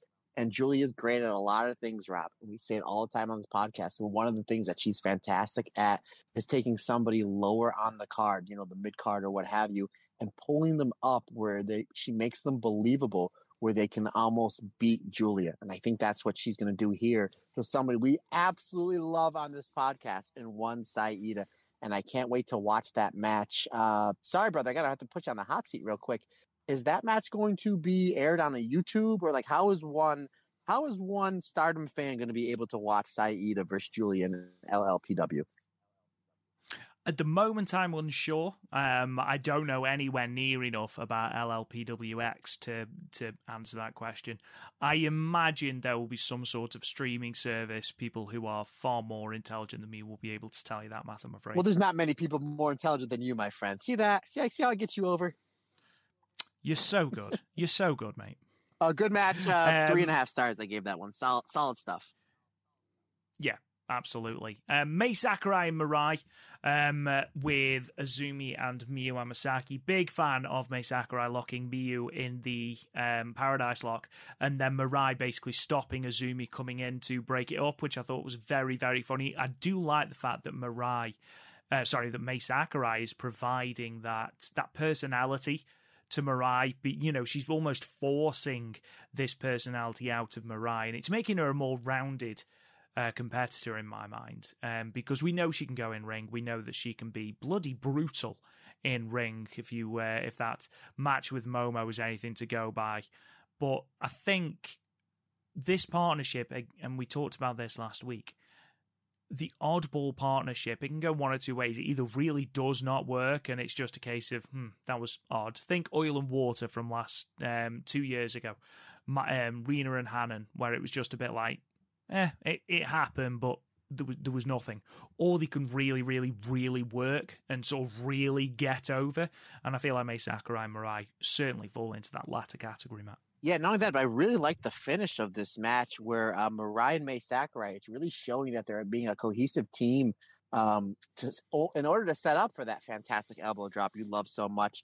They hit a combination low lariat from Mirai, which we all know she throws those really well, and a Yakuza kick from uh, Mai Sakurai. So they did like this really brutal sandwich to poor Miyu Amasaki before Mai Sakurai hits the top rope elbow drop. And I really like that. I really like that they're not only um, getting better as a team be- as far as like the personalities go, because their pe- personalities really are yin and yang, but they have some really good double team stuff as well. And uh, obviously, Miyu and Azumi, they improve with every outing. Miyu Amasaki is another one that improves leaps and bounds. And I said it last week, she's so much better when she's in the ring with Azumi because I think, again, I don't know, I think Azumi is putting her offense together for her because you know Azumi's the leader of the team. She's the elder. You know, she's 21 years old, been wrestling for 20 and a half years. Uh, um, but she uh, Hmm. she knows where to put Miyu stuff and where to put their tag stuff, and that makes Miyu, who's already improving, even better. And I know that as of this recording, the show from the fifth just went up. I had a lot of people that have already seen that show basically told me that the, the eye contact match between Mayu and Hanan versus O2 Line not only is the best match from the show, but one of, if not the best tag matches from this goddess tournament. And uh, again, we say it all the time. It's it's terrible that all these wrestlers are injured in stardom, but this is still a phenomenal tournament. Really, really is. It's low key under the radar, just absolutely fantastic, even with all the stars missing uh, because of the injuries. And I cannot wait to watch the O2 line versus um, eye contact match and then come back here next week and talk about it with your partner. Excellent match. Uh, all four of these ladies really gelled well together. I, I can't put over how much I love Azumi. I think that uh, it's her time in 2024. She's going to have an absolutely fantastic year. And maybe, Rob, maybe for the first time in the six years that you've been t- predicting, maybe Azumi has a run in the Cinderella tournament next year, brother. I doubt it. Let's be perfectly honest. I doubt it. Um, You know what that you know what that means, ex- folks. Put all your money on Azumi wearing the crown. It's a big double bluff. It's a big double bluff from me. Um, Prominence versus Club Venus. This was a tremendous amount of fun. You knew ultimately it would result in Waka eating the pinfall, but ultimately I thoroughly enjoyed this match. Yeah, add Kurumi Hiragi to the name of re- maybe I just didn't notice it, Rob. And if I did, please call me out on it. Uh, add Kurumi Hiragi to the wrestlers who throw wicked lariats in stardom. You know, with Yuna Mizumori, with obviously with Mirai, with uh, with with Maika, with uh, Utami Hayashishita. But poor Waka, she eats this crazy lariat at the end. And then uh, eats the superfly splash from Hiragi. You know, you made mention about that Simpsons reference uh, in the main event. I think it might have been more uh more adapted to this because she hits that lariat and it's like then she does the top rope splash and like, she's already dead. Like it's like poor Waka. and Waka's so endearing and she's so loved. And when we did our interview with Jesse, she uh, anytime we brought up Waka, you would Waka, you would just see her face lit up. Everybody just loves poor Waka. I guess apparently except for Kurumi Hiragi because oh jeez.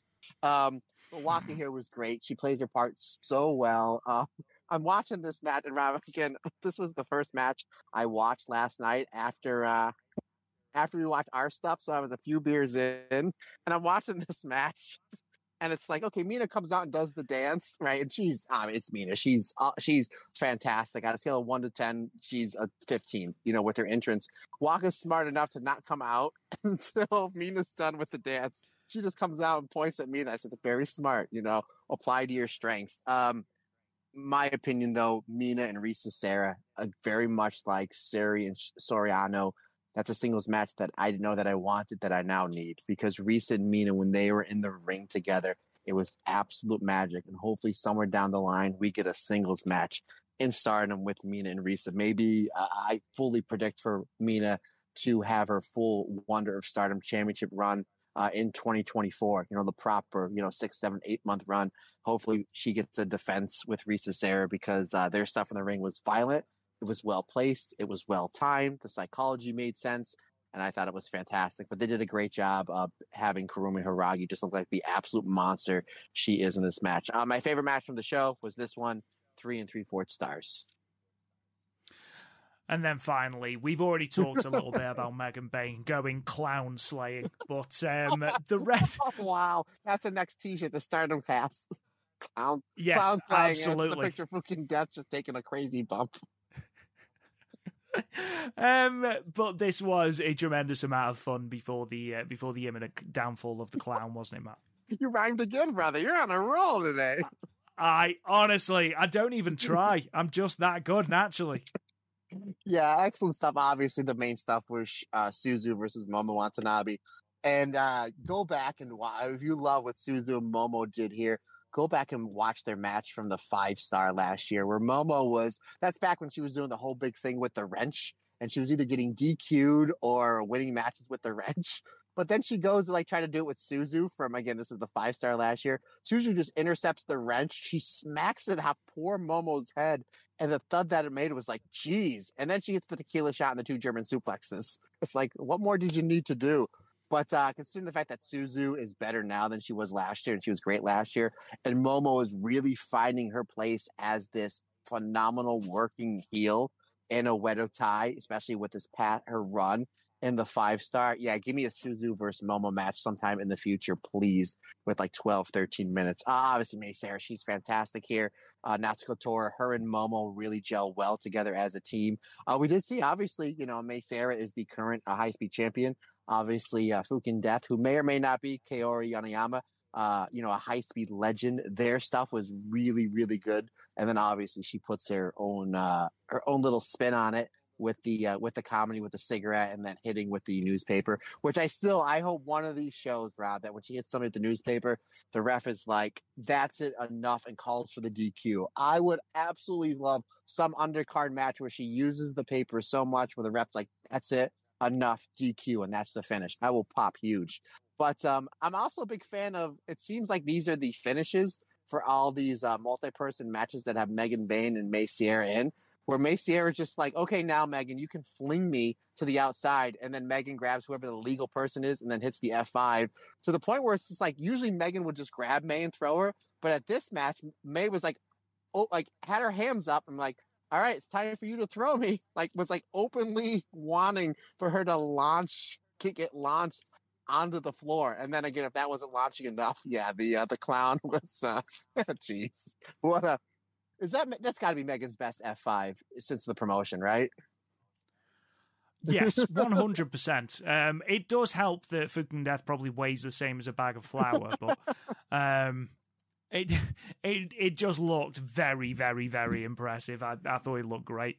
Um, I know that we are slightly behind in terms of uh, the tag league, but I did just want to run through um, sort of where teams are. Um, so, in terms of the red block, at the top of the block, you have got Prominent and Crazy Star at five points. Now, this at the moment, I will just point out again, this at the moment is just after the show from the third. So, I know that there's been shows going on otherwise. And then at the top of the blocks, um, in terms of blue block, you've got Mirai and Mai Sakurai and I contact as well, both on six points. Eye contact will move to eight um, because of their forfeit victory over the Cosmic Angels. And don't forget, it looks like those teams that have got Fukuoka Double Crazy um, left are probably going to end up with forfeit points as well. So that is where the tag league sits. Um, in terms of other shows, so we have got three more shows in this tag league, not counting the shows from the fourth and the fifth, which we'll be covering next week.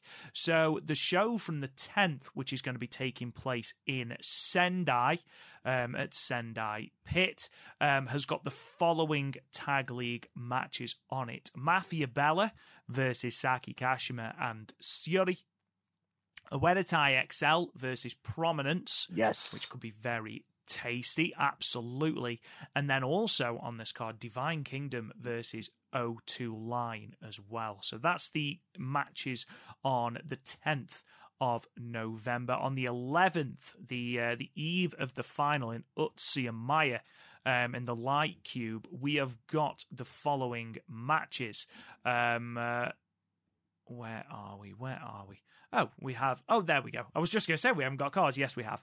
Um, Saya Iida and Hanako Maximum Mini taking on Prominence, and then Divine Kingdom versus Mirai and Mai Sakurai. Um, that is on the 11th, which leaves our final card, which is going to be the 12th of November in Aore Nagaoka.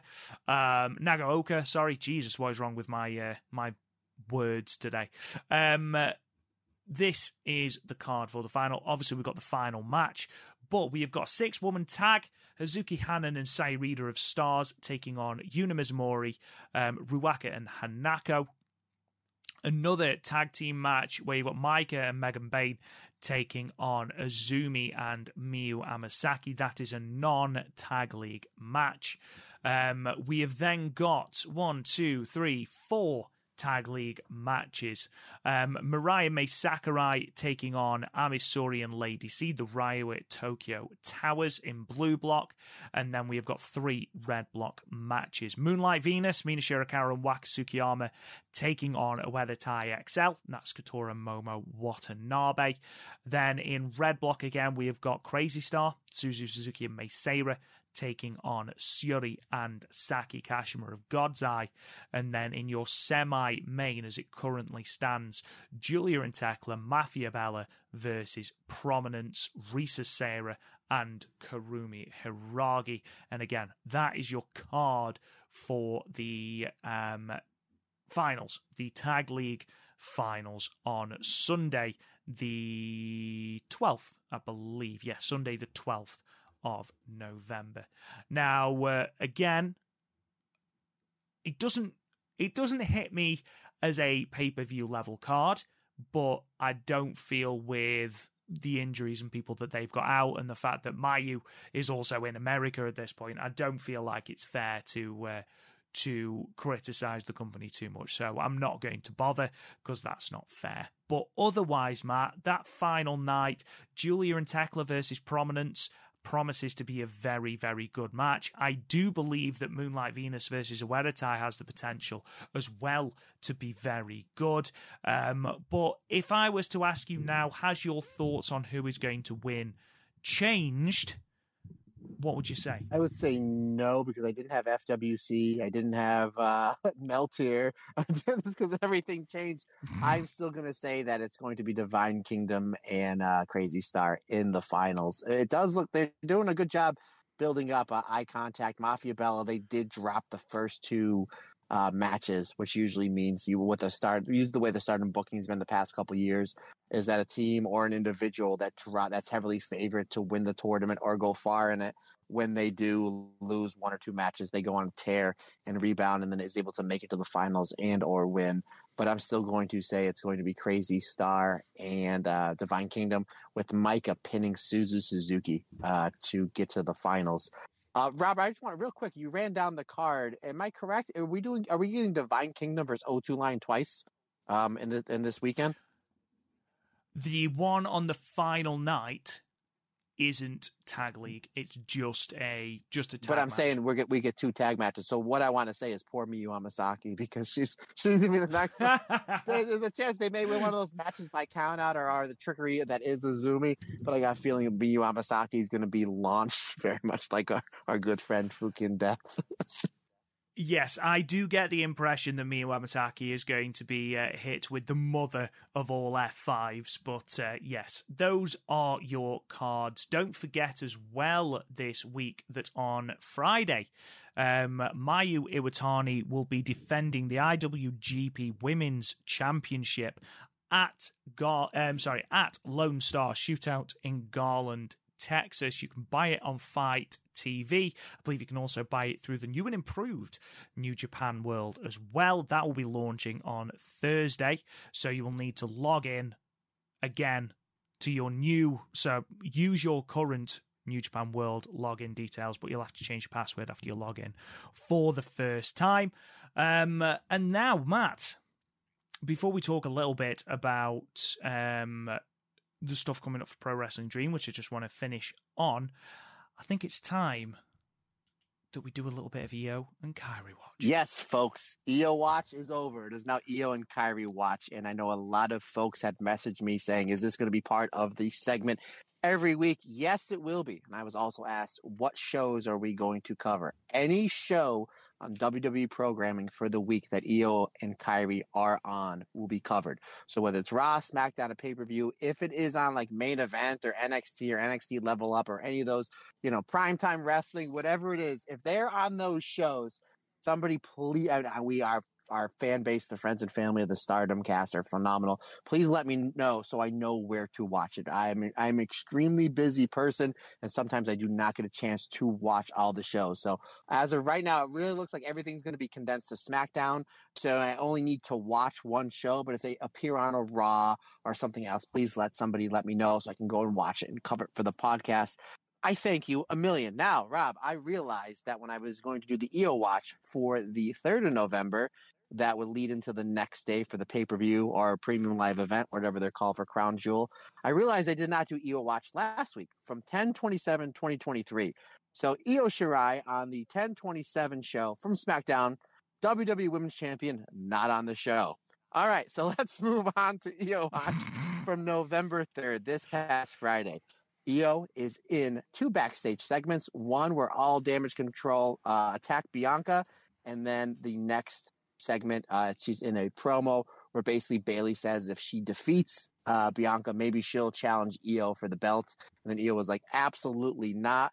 And uh, that was about it. So within about four hours of television time, your WWE Women's Champion is on the show, maybe two minutes. So um, yeah, so I don't. I'll tell you how I feel about that. I don't like it. So uh, let's move on to Crown Jewel. Now, Rob, before I get to this match, did you get a chance to watch one Io Shirai versus Bianca Belair from Crown Jewel? Say again. Sorry, oh. uh, you cut out. Oh. Then. Did you get a chance to watch this Io versus Bianca match from Crown Jewel? I did indeed. Oh, okay.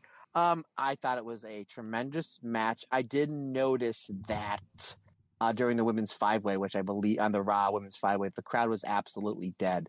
And I kind of figured that is just the flat as a pancake. Yeah, and and I and and it the crowd was crazy molten for Seth Rollins and Drew McIntyre. I know this isn't the WWE podcast, but what a phenomenal match that was! Easily the best match on this show. So I kind of figured, um, uh, what's the way I can say about this without being negative? Um, let's just say the crowd over there in Saudi Arabia don't appreciate the women's wrestling as uh, one me and you and our friends and family of the Stardom Cast podcast would appreciate women's wrestling. Would that be a good way of me uh, going about that, Rob? 100%. Okay. So I knew this match wasn't going to be molten hot like how they were in Puerto Rico for uh, Bianca versus Io at Backlash. Because, oh boy, howdy, were they hot for that match, especially one Io Shirai. So, um, kind of take the crowd out of it. Uh, Bianca's very dominant in the early going of this match. Io slows down Bianca by going to the knee, Indian deathlock, right up your alley, Rob. I know you like good limb work, and Bianca does a great job like selling the limb work. Like she's trying to use her explosive offense. Obviously, she was a, a track star at the University of Tennessee. She's a legit, you know, five star athlete, and she does a great job selling the knee in the middle parts of the match where she can't be so explosive. She can't run the ropes as well as she could. Um, so I really, really liked that. There was this really cool spot. I've never seen this before. And I've watched wrestling quite a bit, folks, uh, in my lifetime. I've never seen this before. Bianca goes a German suplex Io. She does hit one early on the match. It's absolutely fantastic.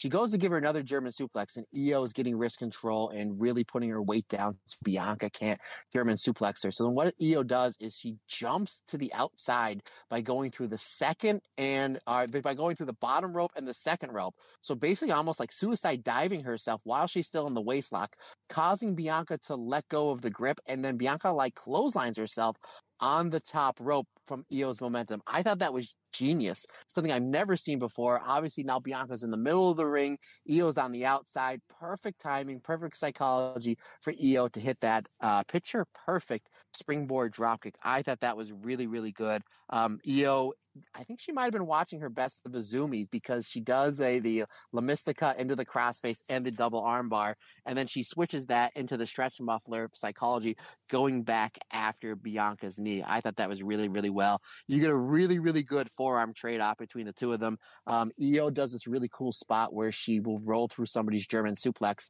and do the do the double stomp. She did it early in the match. The second time, to quote Gorilla Monsoon, because I got to get my Gorilla Monsoon reference in, she goes to the well once too often, misses the second double stomp, um, and then Io comes off the rope to try to go for her Karana, but Bianca is able to overpower, block the Hurricanrana attempt, and hits the face first power bomb. I thought that was really cool. The match spills out to the outside when Io um, escapes the uh, the KOD, the kiss of death. Bayley winds up getting involved. She winds up getting beat up, which is basically kind of uh, her gimmick over the past few months uh, from time to time. Um, Io winds up doing the top rope moonsault to the outside, and then uh, uh, Bianca gets the advantage back, and then Bianca goes for the KOD to put ba- Bayley through the table like she did the night before, supposedly, because I know it was taped, uh, onto Bayley through the table. However, we see a figure come up behind one Bayley that was rumored to show up on Crown Jewel. Now, if you're a fan of Kairi like me and Rob are, you will know that obviously that was Kairi just because you can see the uh, the back part of her fist had the Kairi uh, pirate logo. So um, Kairi hits the cutlass, the spinning backflip to one Bianca Belair, which actually get, did get a decent reaction. That and Io's moonsault to the outside in the finish actually got somewhat of reaction from this crowd. She hits the back fist. She hits the forearm running off the steps. They tease like they were going to do a count out. Bianca gets in at the 9.9 count. Io quickly follows up with the picture perfect moonsault, gets the three count, and then we see two of the three daughters of stardom, two of the three freedom. They embrace, they hug in the ring while there's a perfect camera shot at Bayley saying, Wait a minute, I'm the leader of this group. I have no idea what's going on. And then Michael Cole, the stooge and snitch that he is, basically says the last time he saw Kairi in WWE, she was taken out by Bayley, clearly planting the seeds for this.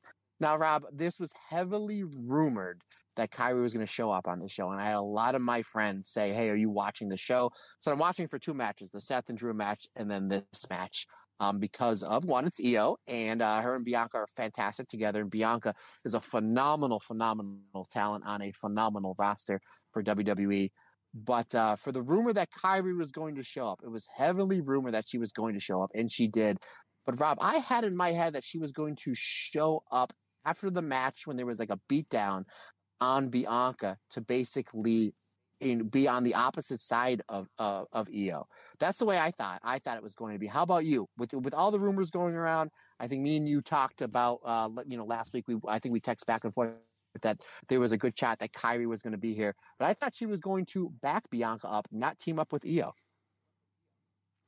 Yeah, it's it's it's a strange one. It it depends for me, the sense lies in what they do next. Um, because Michael Cole's absolutely right. The last time we saw Kairi on WWE television, she was getting her bell rung by Bayley backstage.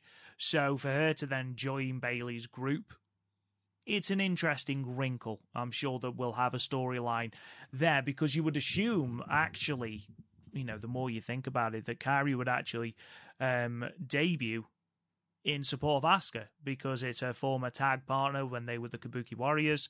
Um, a lot of the stuff that happened towards the tail end of Kairi's first run in the WWE was with was with Asuka, so you assumed it was going to be with Asuka. But yeah, I don't know how. My question. It's an interesting wrinkle. My question to you is: I was under the assumption that she would be on the opposite side of Io. Did did yeah, you did you think that was going to happen? Okay, okay, yeah, that was my question. Yep. Yeah, I, the thing is, like, I was convinced that it was going to be her backing Bianca, because then that automatically gives Kairi a shot at Io's title. Um, but if they're willing to play the long game with it and play into Kairi's history in the WWE, then it could be quite interesting. Um, and it's certainly a more interesting way of doing it than just, you know, interjecting her um, on Bianca's side and just making her the uh, the sidekick once again. Because it did feel very much, especially towards the the end of Kairi's first run in the WWE that she was just effectively Asuka's sidekick. So we'll see how this goes. She felt like a big deal.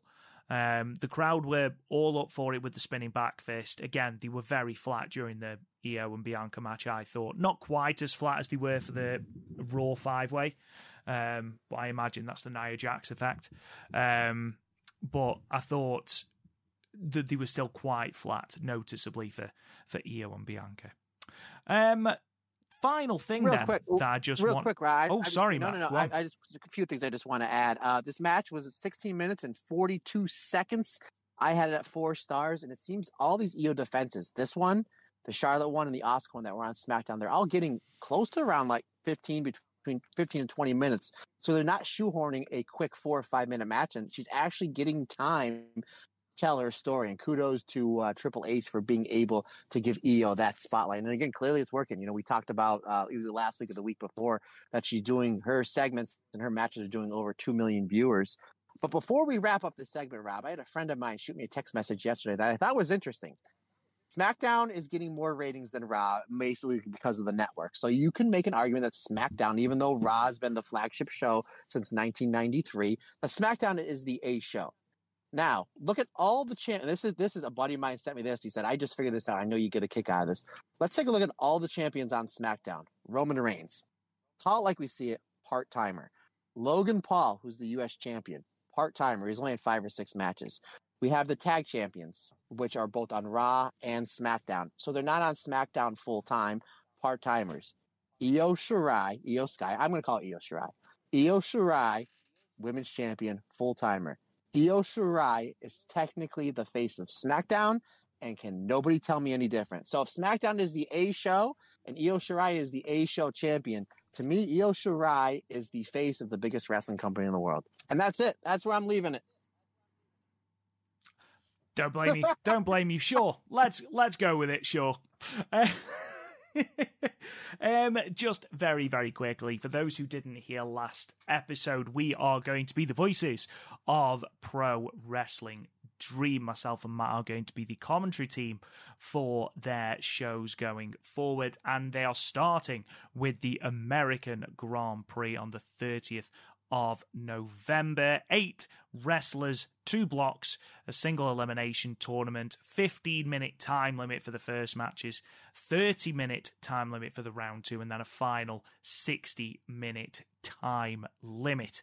Um, the blocks have been announced, and the wrestlers have been announced. Masha Slamovich, Jordan Blade, Delmi Exo, Kennedy Copeland, Hyan, Lindsay Snow, Kelsey Raegan, and La Brava Escobar as well. So it's a star-studded lineup. Especially excited to see Masha Slamovich and Hyan and Lindsay Snow as well. Very excited to see that. We will be producing a preview episode for these American Grand Prix shows. That will drop in your feed in the next week to 10 days. So keep your eyes out for that. Um, Matt, unless you've got anything else you'd like to add, I think we should get out of here. We've had enough fun for, well, I would say one day, two days, brother. So, yes, let's, uh, I guess we can uh, take it home, brother. Absolutely. Thank you so much for listening, guys. We really, really do appreciate it. We'll be back next week to talk, hopefully, if everything has been uploaded, um, the final of the Goddess of Stardom Tag League, as well as all the intervening nights as well. And then go on to preview um, the New Blood show and Gold Rush as well, and talk about Mayu Iwatani's match with Stephanie Vaquer, which it will undoubtedly be phenomenal. Um, uh, make sure you subscribe wherever you get your podcasts. If you could leave us a five star review and a comment, it really, really does help the podcast out. If you want these episodes early and ad free, you can subscribe to our Patreon for just a dollar a month, 25 cents an episode gets you all of this good stuff early, one day early, and ad free as well. You can also check out all of our bonus content up there. Nearly 150 bonus episodes over at the Stardom Cast Extra, www.patreon.com forward slash the Stardom Cast. You can find us on social media at the Stardom Cast. Um, you can talk to me on Twitter at, at Real Rob Goodwin. Matt Turner, sign us off. Absolutely, Good sir. absolutely, uh, my good friend, folks. If you want to get a hold of me on the social webs, Matt Turner OF on the Instagram, the Twitter, and the TikTok, I will be talking all things Stardom, Captain Marvel, and my boy uh, this weekend and every weekend on over my social medias. You guys want to shoot me an email? The StardomCast22 at gmail.com is the best way to get a hold of me via email, folks. We cannot say thank you enough for all the fantastic support we are shown on a daily basis and the growth of this podcast. It's literally at a point where Rob and I text each other and we're like, we, we don't even know what's, we know we're working hard and we're having a good time, but it's like we can't make any rhyme or reason. So we're just, we're riding this train with you folks. And uh, we thank you for the support, for all the five star reviews, for the tweets, the retweets, you know, uh, getting the word out there for us. We cannot do that without you. You are part of the Stardom Cast army with us. Like I said, you guys are the friends and family. Cannot do this without you because, like I always say, folks, just not my podcast. It's our podcast because we're all us together and everybody's different, everybody's special.